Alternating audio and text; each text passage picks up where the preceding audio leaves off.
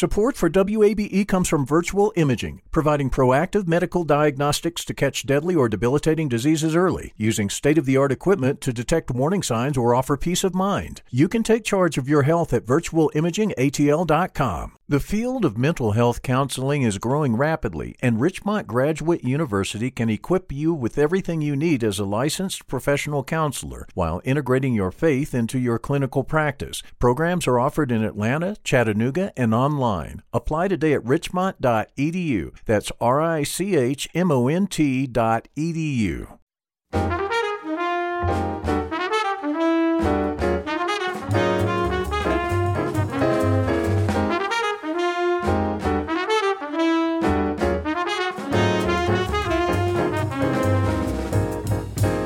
From WABE in Atlanta, this is City Lights.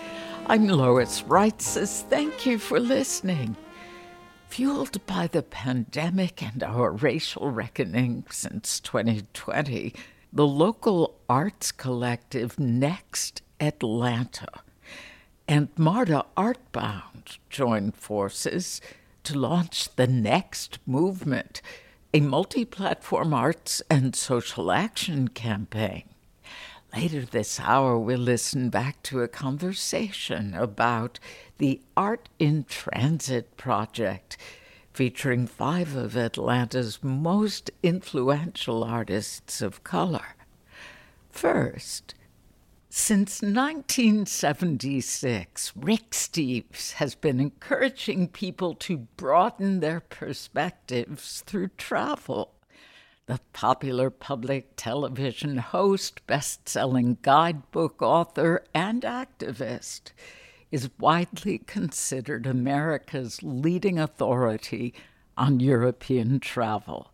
You may feel like you know him from watching his series Rick Steves' Europe for many years on our television station. He joins me now via Zoom to talk about travel to Europe in 2023. Rick Steves, welcome back to City Lights. Lois, I always enjoy talking with you and your listeners about travel. The last time we spoke, we talked a bit about your book, Travel as a Political Act.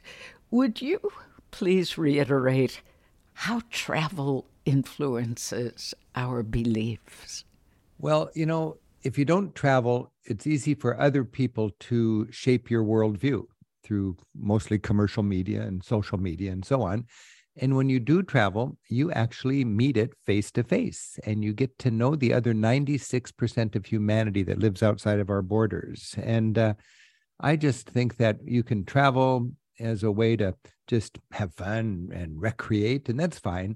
But you can also travel thoughtfully and have a transformational experience. And it allows you to get comfortable with the rest of the world, to get friendly with the rest of the world, to realize the world is filled with joy and with love and with beautiful people. Of course, there's some bad apples and some tough spots, but in general, we're all in this together, and the more we know each other, the better. And my idea is if people can come home with the most beautiful souvenir, that would be a broader perspective. You know, there's a lot of fear in our society. And I think the flip side of fear is understanding, and you gain understanding when you travel. So basically fear is for people who don't get out very much. And, you know, very fundamentally, I think people are afraid because they want to be safe. And I think a traveler knows that the best way to be safe is not to build walls, but to build bridges and to have relationships and to connect with people who may be different than us. You know, we're afraid of things that are different. And when you get out there and you try some food that's different, maybe you're not so afraid of it. And if you meet some people who are different, maybe you realize, okay, we're all in this together. We can compare notes, and we have to share this planet. So I just love traveling. I just love the importance of travel. I work with 100 people here in Seattle, and our mission is to equip and inspire Americans to venture beyond Orlando.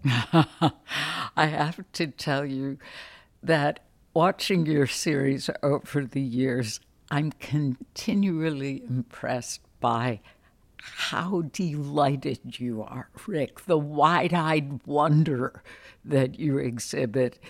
in the places you visit when I know you've been there repeated times, and yet you just light up. How do you keep that? I don't know for sure, but it's true. I've been there to these places a lot, but I still have a wide-eyed wonder about them. And I'm not sure why, but I'm endlessly entertained by learning about things, and being steep on the learning curve is one of my goals when I travel. You can never go to the same place twice in your travels because you're going to meet different people. The mark of a good trip is how many people do you meet? How many new things do you try? How many other ways to see things do you bring home with you? And I'm thankful that I have a focus. You know, I love to travel all over the world. My favorite countries are India and places in Southeast Asia. My son lives in South America and Colombia. I love to go there. But as a teacher, I really want to help Americans just take that first step. And for me, the first step to becoming friends with the world from the United States is going to Europe. Europe, for me, is the wading pool for world exploration and a springboard for traveling beyond that. Mm. And if I can just focus on Europe, I spend 100 days a year in Europe and help people sort through all the superlatives, cut through the superlatives, basically, and recognize we Americans have the shortest vacations in the rich world. Our time is a precious resource. We have to use our time smartly. Of course, we got to spend our money smartly. And I believe that you need to focus on having experiences rather than just a bucket list of things to check off. I'm privileged and just filled with joy that I get to teach people about Europe, to introduce people to Europe. And when I learn about a new little place in the Alps, or a new little place in the Greek Isles, or a new little adventure in Turkey, I realize that thousands of people are going to benefit from that because I can share it. And for me, that gives my work meaning, and it gives me energy. And my friends are starting to retire now at my age, but I can't imagine not doing this anymore. I just love it. So I'm a pretty lucky guy to have found my niche. I'm curious how you get those tips. Do you have scouts, or do people who have visited various places feel comfortable enough emailing or writing you to let you know? Well, some people feel comfortable not sharing their tips because they don't want me to put it in my book, because then it'll be more touristed, you know, so I can understand that. It's my private little cafe in Paris. But my job is, I'm a hired hand of my readers, basically, and my viewers. My job is to go over there and make all sorts of mistakes and learn from those mistakes. Take careful notes. When I get ripped off, I celebrate because they don't know who they just ripped off. I'm going to learn that scam, bring it home, and let people know about it. In my sightseeing, Lois, I like to miss as much as I like to hit. I go over there and check out everything that's, you know, that I can. Things that are trendy, people that tell me about, places I've heard about. And, you know, I hit and I miss and I miss and I hit and miss and miss and miss and miss and hit and hit and miss and hit.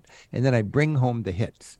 And I don't want to talk about negative things. I want to talk about positive things. These are the places I loved when I was in Croatia. And then I write those up. And, you know, everybody's got their own style of travel. And I encourage people to find the travel writer or the guidebook that fits their style of travel. But for people that like my style of travel, which is close to the ground and informal and having new experiences. And for people who like my style and my philosophy of travel, a good thing about how prolific I've been over 40 years with 100 colleagues to help me in my work is that our approach to travel in Norway and Greece and Portugal and Ireland is consistent. So if you liked my book to Ireland, you'll probably like my book to Portugal. If you didn't like my coverage of London, I doubt if you like my coverage of Paris. It's all pretty consistent. And for the right traveler, it seems to work. Mm. I admire how you have tried to mitigate the environmental impact of your tour programs. Would you talk about what you've done to try to combat climate change? Yeah, mitigate is the good word that you used there, Lois. I don't want to be shamed out of my flying. Yes, those of us who fly to travel, contribute to climate change. And when we fly, we contribute, you know, substantially to climate change collectively. And it's only ethical to pay our way from a carbon point of view. And, you know, you could stop flying. But I think flying and traveling is important for world peace. We need to understand each other. I think the challenges that confront us in the future will be blind to borders, and we'll have to be grappling with these challenges with nations working together. And it's just very constructive to get out there and get to know the other 96% of humanity. Having said that, when we travel, we do contribute to climate change, but scientists have explained very clearly to me that if you smartly invest $30 in fighting climate change, in mitigating the carbon, you create as much good as you create bad by flying all the way to Europe and back, and you zero out your contribution to climate change from that flight. So I just think it's fundamentally ethical for us to pay $30 to fight climate change if we're going to fly to Europe and back, and then we become carbon neutral in our flight. So what I've done in my business as a model for other tour organizers is to create what I call the Rick Steves Climate Smart Initiative. And we take 25,000 people to Europe in a normal year. And 30 times 25,000 is what, $750,000. I round it up to $1 million. And then I find organizations in the developing world that are helping farmers do their work while contributing less to climate change. Because a huge contributor to climate change, along with us in the rich world and all of us who travel, are developing world farmers, small family farms, smallholder farmers. Half of humanity, I understand, is smallholder farmers that are trying to live on $5 a day.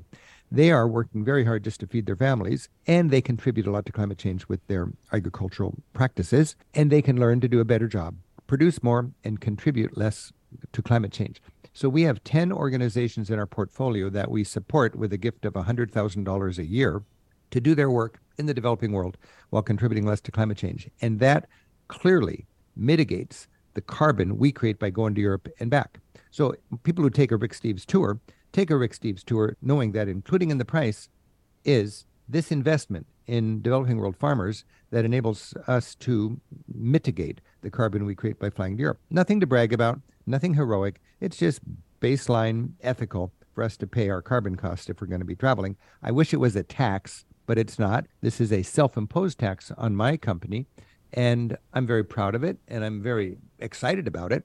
And the top line on my website at ricksteves.com in the climate change section says, if you're a tour organizer, please steal this program and don't credit me. It's high time those of us who are leaders in the tourism industry take the initiative and pay for our carbon. Very admirable. If you are just joining us, this is City Lights on WABE. I'm Lois Reitzes, speaking with the beloved travel expert Rick Steves. Would you tell us about your travels to Italy as 2022 came to a close? Yes, I had a great experience in December traveling in Italy. I went there to teach tour guides. With COVID, you can imagine it causes a challenge for a lot of businesses to staff properly. I mean, imagine airlines staffing their flights. And if pilots are getting COVID, it scrambles up everything. Well, on a smaller scale, we have the same challenges with our guides in Europe. In a busy week, we have 100 buses on the road at the same time. That's a lot of tour guides. And if any of them get sick, we have to have tour guides standing by and so on. And I just want to train some new guides. So there's a lot of guides that want to work with us, but they're professional guides. They need to learn how to do the Rick Steves style of travel. And I want them to drink the Rick Steves Kool-Aid, and I want to serve it to them direct. So I go to Europe with them, and we have a tour, a mentoring tour, where I get to be the tour guide and they get to be the tour members. And we spend a week together, and we just did that with two groups in December. And it was so exciting to have 40 new Rick Steves tour guides that I could teach. And we just all brainstormed on ways we can make the history meaningful and fun, how we can fill our days with experiences, how we can keep people safer and healthier, how we can run a tight ship on the bus, how we can communicate with our drivers better, the sort of rudiments of doing a good tour. And there's a lot to it. And I just enjoyed the chance to be a tour guide again with a bunch of tour guides. So that was our goal in December. We had a great time. It reminded me that if you're afraid of the heat and the crowds of summer, which is reasonable, you can just bundle up and go off season and have a wonderful time. Indeed. When was the last time you led a tour of your own? For 30 years, I led tours a lot. And there was a period where half of my time in Europe was leading tours around. For the last 15 years, I've been taking my tours instead of leading them. It's really fun for me But every couple of years, I actually lead a tour, and it's just so much fun to get back in the saddle. The way we promote the tours, it kind of shapes our clientele. Last year, we took 25,000 people on 1,000 different tours, 40 different itineraries. None of them were allowed to check anything on the airplane when we started. 9 by 22 by 14 inches. That's how big of a bag you can carry onto the airplane. And that is our limit for our tours to start with. You can fly home with whatever you want. But that we do that. And we have a policy where you carry your own bags to the room. And, you know, people know that we're not a shopping tour. People know that we stay in characteristic local style hotels so we could be right downtown. You know, this is demanding travel. And for a lot of people, that's not their idea of a vacation. But for other people, it's just right. It's exactly what they're looking for. And people are hungry for candor. And that's something that we really strive to do, is be very transparent and very straightforward with people. And for the right person, the tour is great. And for the wrong person, there are other tour companies that have a program that'll fit their travel dreams better. But I just love being a tour guide. There's joys of being a tour guide. You know, people have waited all their lives to get to St. Peter's Basilica, and you step into the narthex and then into the actual cathedral or the basilica. You're stepping into the biggest church in Christendom. You gaze up at Michelangelo's dome, taller than a football field on end, and you realize that 500 years ago, this building was the very best they could do to glorify God. And it's just, you know, you got the sunbeams coming in, and you can smell the incense, and you've got pilgrim groups coming in from all over the Catholic world. And to be there as a visitor is just really exciting. And to watch people's faces when they step into that space, that's the real joy for me. There's a lot of experiences like that. You know, you walk through the narrow lanes of Venice, and you finally get to the Piazza San Marco, right there in the main square where the Doge's Palace is and the Basilica of St. Mark's. And you see the faces of people. It's just, they're almost tearfully overwhelmed by the beauty and all of the anticipation. And you're right there, and you get to orchestrate that.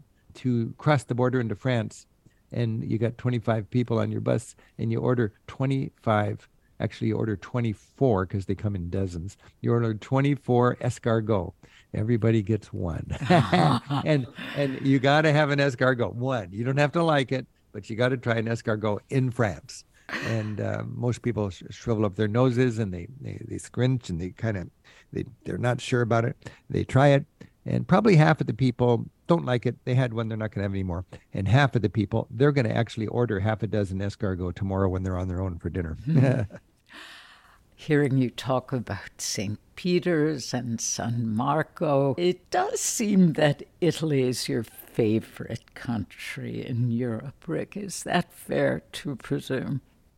Well, I'm thankful that I like almost wherever I go. You could plop me down in Tallinn in Estonia tomorrow, and I would just be thrilled as could be. You could just take me on a hike on the Douro Valley with all the vineyards creating the port wine, and I'd be as happy as could be.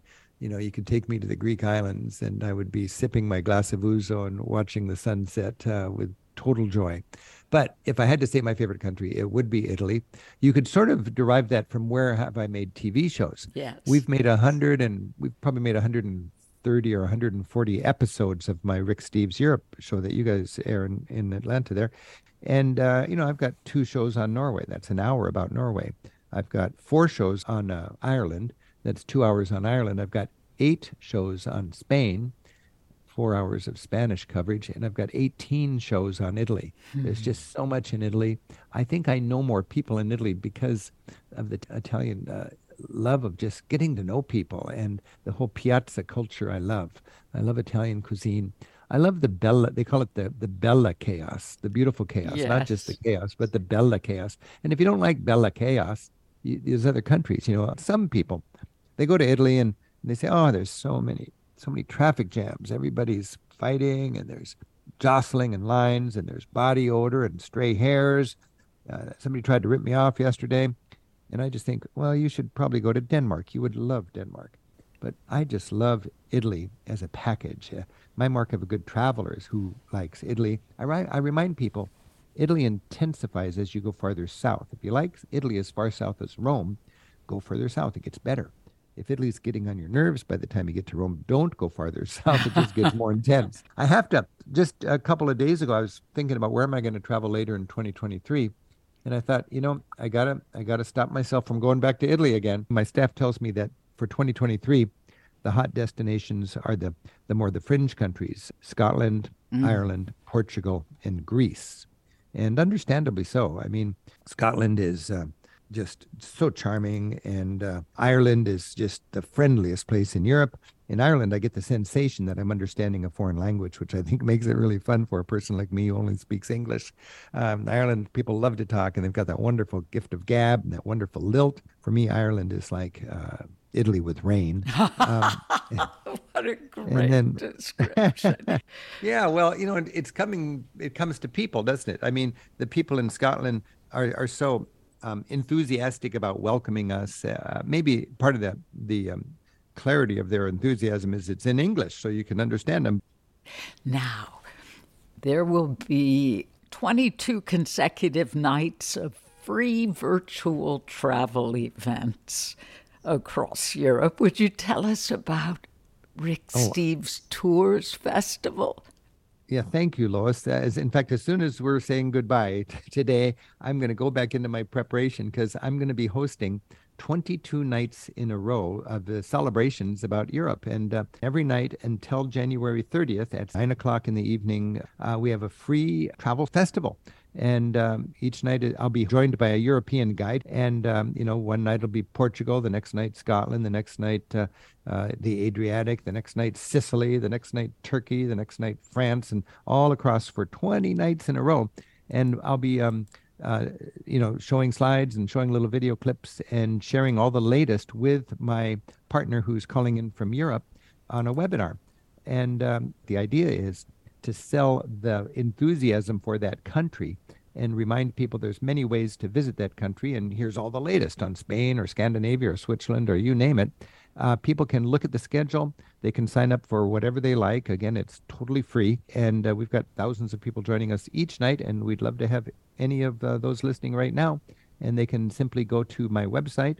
It's myname.com. And right there on the homepage, you'll see how to sign up. And I'm going to, with the help of my friends in Europe, personally get right up to date on every corner of Europe over those 3 weeks, the last 3 weeks in this month. Now, would you talk about your Europe Through the Gutter roots of Rick Steves' Europe? Oh, my Europe Through the Gutter roots. Yeah, well, for years, my company was called Europe Through the Back Door. My first book was called Europe Through the Back Door, and it's how to travel. I wrote it. I self-published it in 1980, and I've updated that book every year for ever since. Boy, that's a lot of years. And I joke that we, you know, in the very beginning, it wasn't Europe Through the Back Door. It was Europe Through the Gutter, just because we were just slumming around Europe as backpackers. And I've still got a lot of that heritage in my teaching. In so many ways, I think the less you spend, the more you experience. And I just love sitting in a park with a picnic. And I just love, you know, going into a local diner or a cafeteria or some just place where real people are. To me, I want to be a cultural chameleon. You know, I don't work all day in Seattle and go home and crave a nice cloudy glass of ouzo. But when I'm in Greece and the sun's setting and I'm on a Greek isle, man, a glass of ouzo feels just right. I mentioned escargot when you cross the border into France. When I'm in, you know, Turkey, I'll play backgammon. When I'm in France, I play pétanque. When I'm in Finland, I just love to get naked with a bunch of people in a working class neighborhood in Helsinki and go to the sauna like they do all the time. So I become a temporary local, and that is fundamental to good travel. It's easier to go local when you're not spending a lot of money. When you spend a lot of money, counterintuitively, you end up building a bigger wall you build between you and what you traveled so far to experience, and you just attract people that want more of your money. And I find that, you know, if you travel the right way, you're part of the party instead of part of the economy. And that's kind of fundamental to how we like to go. I was just in Cuba a couple years ago for New Year's Eve. I was thinking about that this New Year's. And we were running around with my family looking for something to do, kind of ad lib on New Year's Eve. And we went into this hotel, and it was filled with local elites spending a bloody fortune for one night's party on the rooftop with the pool and a band and party favors and their fancy American drinks in Havana. And I just thought, look at these people. None of them are really even happy. And they've just spent 2 months of the local income to have a party up here because they're so privileged and wealthy. And I said, let's just wander through a neighborhood and we'll meet a family. So we did that. We left the hotel. We wandered through a neighborhood. We found a family that was just, their whole party was music, 3 generations, dancing, and 1 bottle of rum. That was it. What do you want to drink? All there is rum, you know, and rum and Coke. And it was the best New Year's Eve I think we've ever had. We had so much fun with that family, not because we were spending more, but because we were meeting the people and spending less. That's fantastic. And I'll never forget being taught how to dance. It was like a dream come true. And I wasn't the tour guide. I was the dad. I was with my kids. And the joy that filled that room and the welcome and the love, I just, for me, it really was emblematic of the contrast between front door and backdoor travel. Oh. And what I like is the backdoor travel. And, you know, that's just one small example. But you get that all over the place if you let serendipity happen. The problem nowadays is we're so controlled, we're so crowdsourced, we're so risk averse, we're so wealthy, that serendipity is shut down. And the people who have the great experiences are not, you don't need to be poverty stricken and slumming through Europe, but you are letting things that are unplanned knock on your door and you're saying yes. And when you say yes to these experiences, rather than go back to your hotel and talk with other Americans and catch up on your news and your social media and watch some game on TV, you're out there in the streets.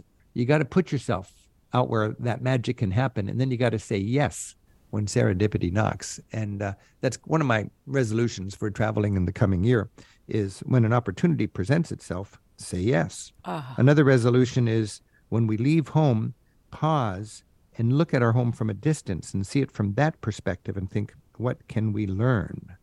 And another of my resolutions is, regardless of how the media paints our world from here, from this hometown perspective, get away from the impressions our media gives us and meet real people.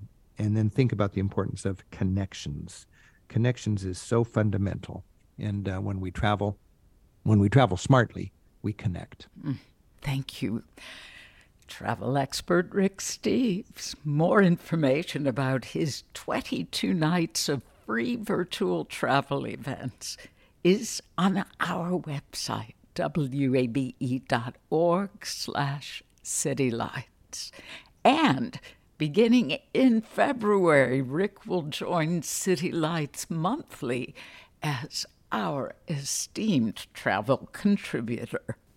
In a moment, we'll hear about the Next Atlanta's partnership with MARTA for their Art in Transit project. Amplifying Atlanta, this is WABE.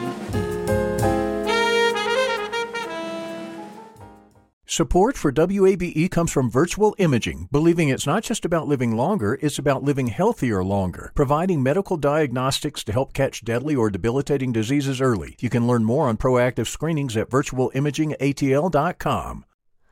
Hi, it's Terry Gross, the host of Fresh Air.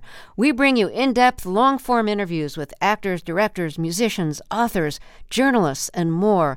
Listen to our Peabody Award-winning Fresh Air podcast from WHYY and NPR. This is City Lights on WABE. I'm Lois Reitzes. Thank you for listening. After years of the pandemic and our reckoning with racial injustice, a new art campaign explores the question, where do we go next? Next Atlanta and MARTA have partnered to launch the Next Movement, the multi-platform arts and social action campaign highlights 5 Atlanta artists and their works, which speak directly to this moment in time. Joining me now via Zoom are Faith Carmichael, co-founder and director of Next Atlanta, Catherine Dirga, director of Art in Transit at MARTA, and the poet and author John Good. Welcome to City Lights. Thank you, Lois. Thank you. It is a pleasure to be here. Faith, before we talk about the campaign, would you please tell us what inspired you to create Next in 2008?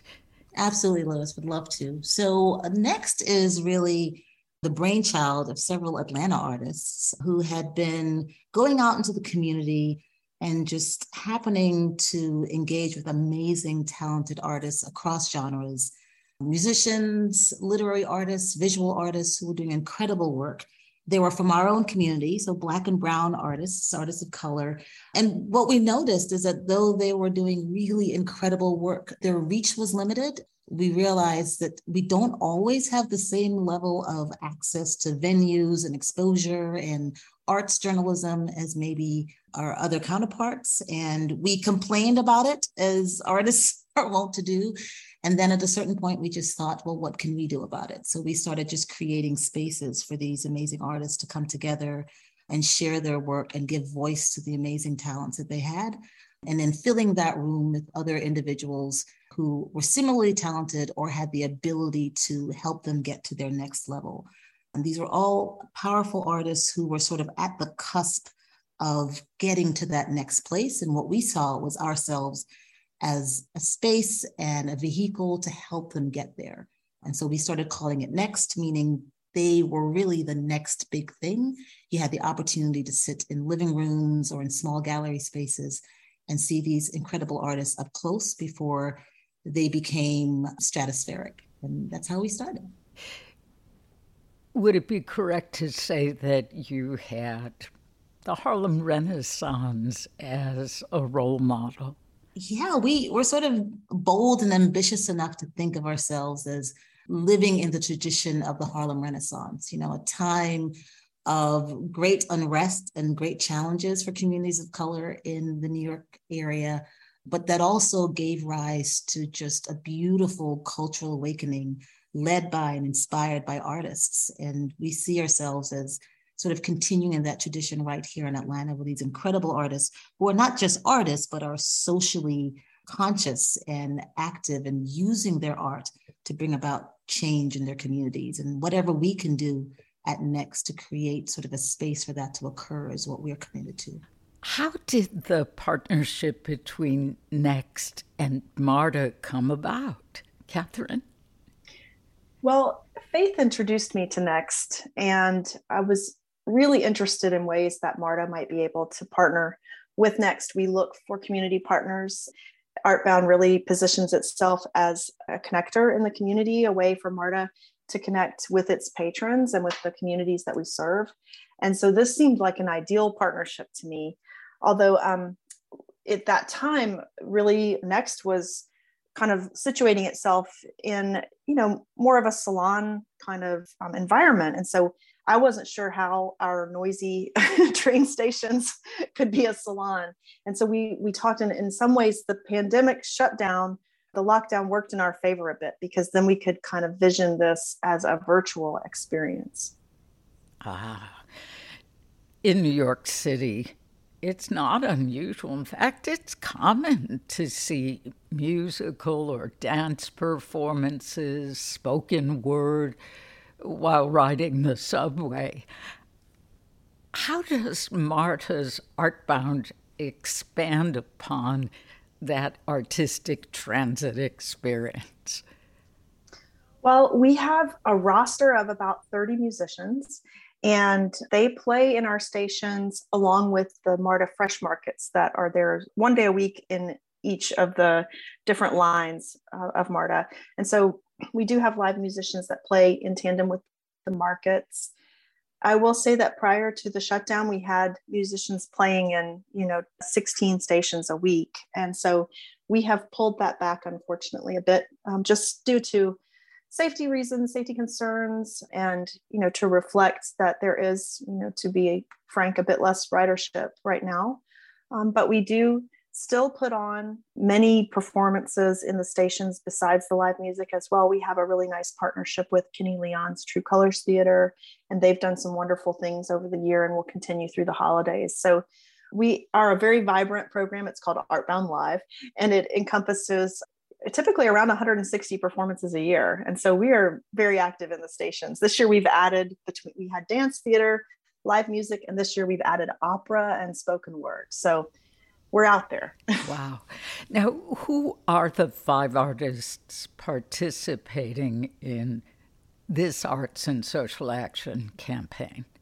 We were able to partner with, sort of like a dream team of the artists that we've worked with in the past that we just thought were incredible and would really represent the sort of first effort with our first collaboration with MARTA around the Next Movement. So we're working with the incredible John Good, who you will likely hear from later, who is an author and poet and host of the mock storytelling event.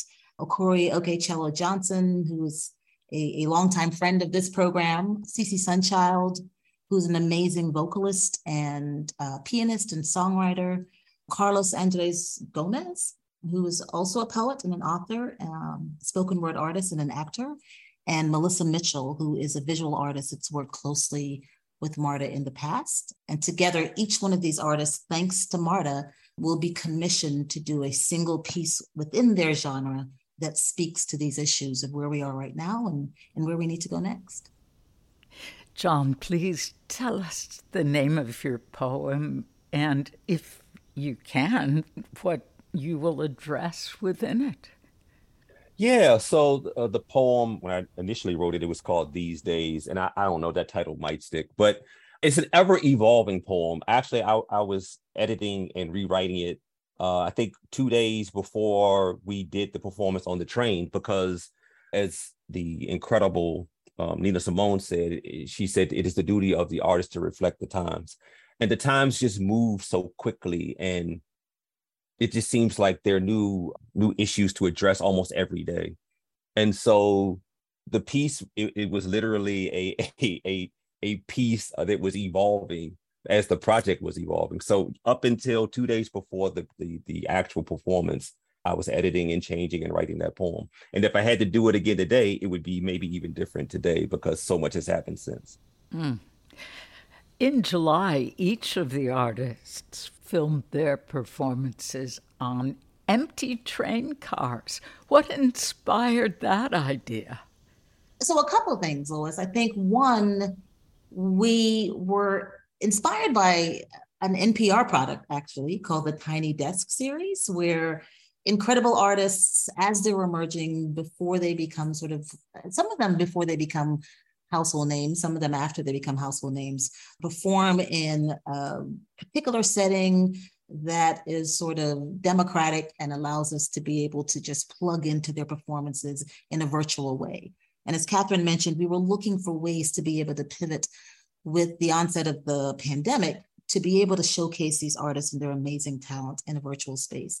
And so this virtual concert series sort of bubbled up, sort of built on this idea that we first saw on Tiny Desk. And then we just thought, what if our sound set was a train? What was it? What if it was just a part of the exact space and energy of the transit system that we were hoping to showcase?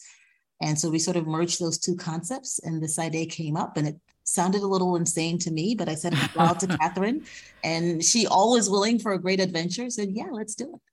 And it was, I think, even more beautiful and more compelling than I think even we thought it could be. Catherine, these are decommissioned MARTA trains, correct? No, actually, the train that was used is one that was in our yard. And so the trains go through a service period after they do their runs. And so this was a train that, was able to be out of service for, I think, 36 hours or something like that. And so, they were able to do it on the real train. It will look just like a real train that you would ride. And I agree with Faith. I mean, it was almost mysterious, the magic of lighting and, production. I won't tell all the secrets, but it was very compelling and very beautiful to see art being made in this space. And so I thought it was a good idea, but I was really surprised, I think, by how how it turned out. It was really beautiful. Very cool. John, how did it feel to perform on an empty MARTA train with no audience? Oh, it was a ball. The cast and the crew, they actually served as an audience. So I was very fortunate that when I was done, they were nice enough to give me a standing ovation. So it felt good, but it also felt good because I've written the MARTA forever. You know, I've probably written every line of the MARTA. And I've written so many poems sitting there on the MARTA, and I've sat there and kind of spoke, you know, mumbled them to myself where people are looking at me like, I don't think that young man is well. And so it was good to do the poem on the train and have it, you know, so well received when I'm like, wow, I've created so much art on these trains. It's good to like kind of come full circle and be able to do this performance on the train as well. Oh, that's fantastic. Here, MARTA has been inspiration, or at least enabled you to have that creative space while you were writing it. And yes, it was literally a vehicle to create my art. Words well chosen. It happens to be your area. Will the filmed pieces, the artists' videos that were filmed on the train, will those be featured in any of the MARTA stations? We plan to share the videos that were made on the train via our social media outlets. Okay. 2.5 years after our country's reckoning with racial injustice and the start of the pandemic, how does this project aim to heal and bring greater awareness to these ongoing issues? I think that sometimes when we face like these tough times, these tough issues, the duty of the artist often is to elevate and to illuminate the issue. And that once the issue is elevated and illuminated, then we can all come together as a community and we can seek out what the solutions may be. Often the art may offer you solutions. The art always will speak to, you know, what the injustice is. But I think that it's the community as a whole, that's where the solutions actually lay. And so, yeah, the artist speaks to the times and then the community comes together and we, you know, try to find and navigate our way forward through these tough times to, you know, some kind of common ground, some place where we can all stand and stand there equally, stand there in love, and stand there as a community. Yeah, no, I would agree. I mean, I think that to the Harlem Renaissance that you referenced earlier, Lois, or, you know, to any sort of major moment in history where we've faced challenges as a community, it is our artists and our art leaders that have inspired us and healed us and motivated us to keep going and to move on despite. And I think this moment that we're in, which is, you know, an overused word, but is unprecedented, is no different. And I am firmly of the belief that it is our artists that are once again going to save us and share through their expression what often all of us are feeling and experiencing, but can't put into words and can't express quite as powerfully as they can. And so I think this campaign is a powerful way to elevate the voices of those artists that have made a living of healing and strengthening and inspiring our communities and giving them space and voice in a space that's so ubiquitous like our transit system. I think that's a powerful way for us to do this. Faith Carmichael, co-founder and director of Next Atlanta, Catherine Dirga, Director of Art in Transit at MARTA, and poet and author John Good. That conversation originally aired in August. More information about the unique collaboration is on our website, wabe.org/citylights. Coming up, our series of visual artists in their own words, speaking of art, today featuring multimedia artist Emily Yamazales. Amplifying Atlanta, this is 90.1 WABE.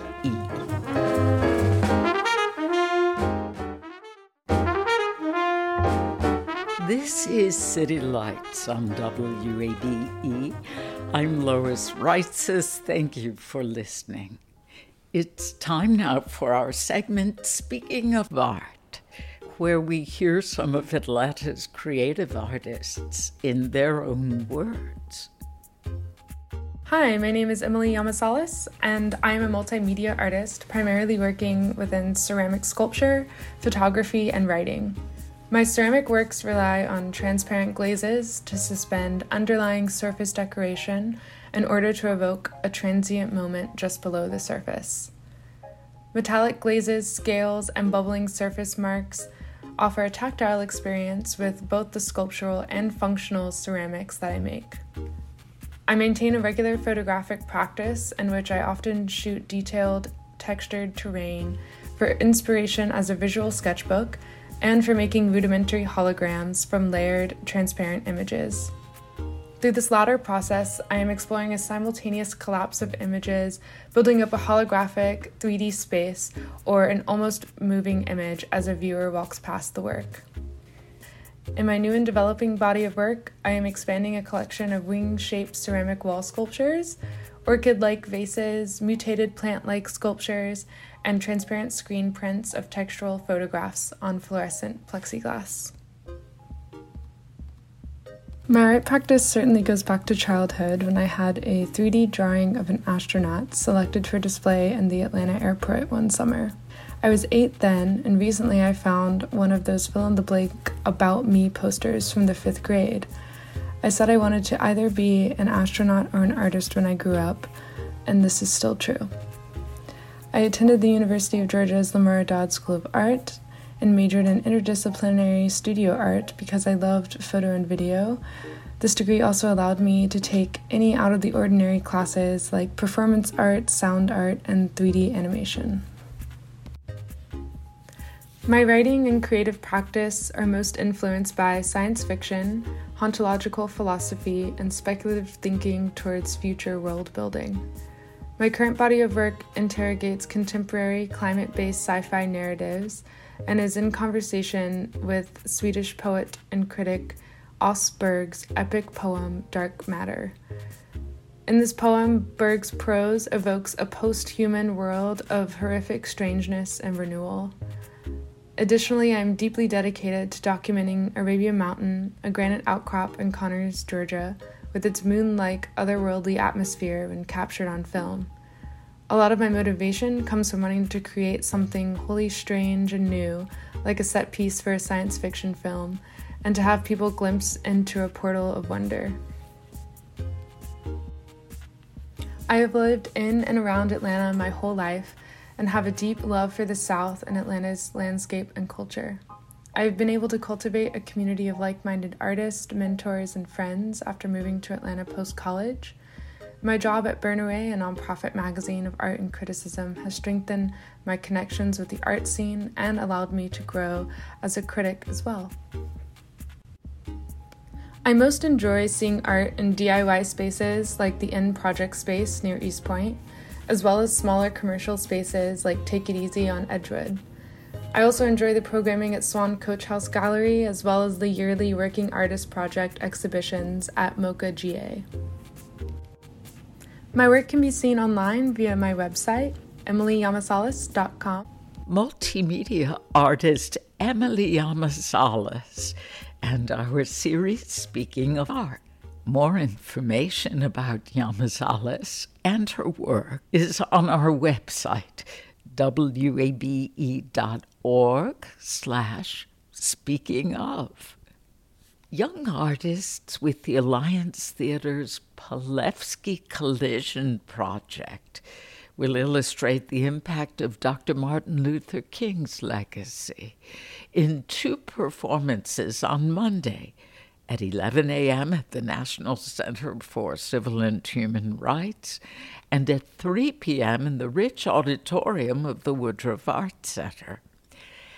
The Collision Project assembles a diverse group of teenagers for 3 weeks each summer to produce a new theater piece based on a source text under the guidance of a professional playwright and director. The theater piece is then repurposed during the next year's MLK holiday weekend. During the summer of 2022, the teens were inspired by the poetry collection Conflict Resolution for Holy Beings by Native American poet Joy Harjo. From that inspiration, students created the performance Everybody Has a Heartache, What We Don't Know. And during this year's MLK weekend for 2023, the young artists reimagined their last summer performance through the lens of letters to Dr. King. The performance is directed by Patrick McCullery in collaboration with playwright and poet Pearl Clegg. Here, she shares with us the process that went into the letters to Dr. King.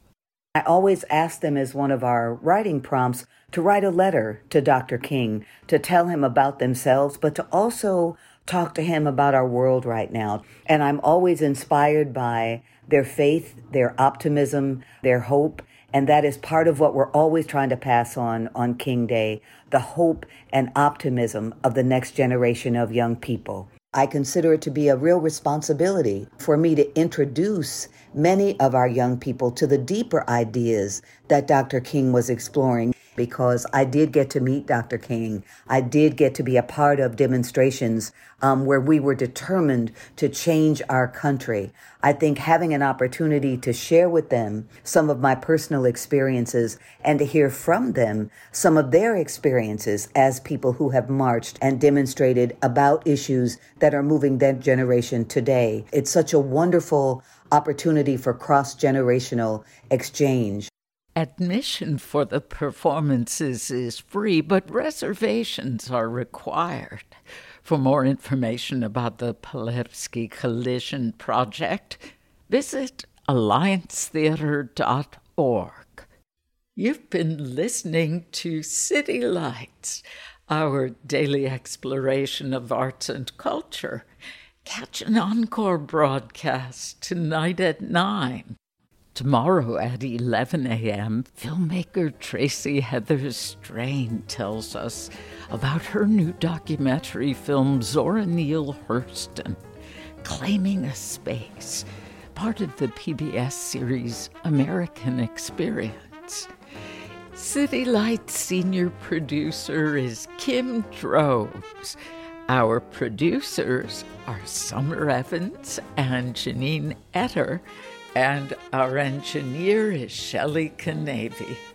I'm your host, Lois Reitzes. Do connect with City Lights on social media. We're at WABE City Lights on both Facebook and Instagram. Thanks for listening to WABE Atlanta.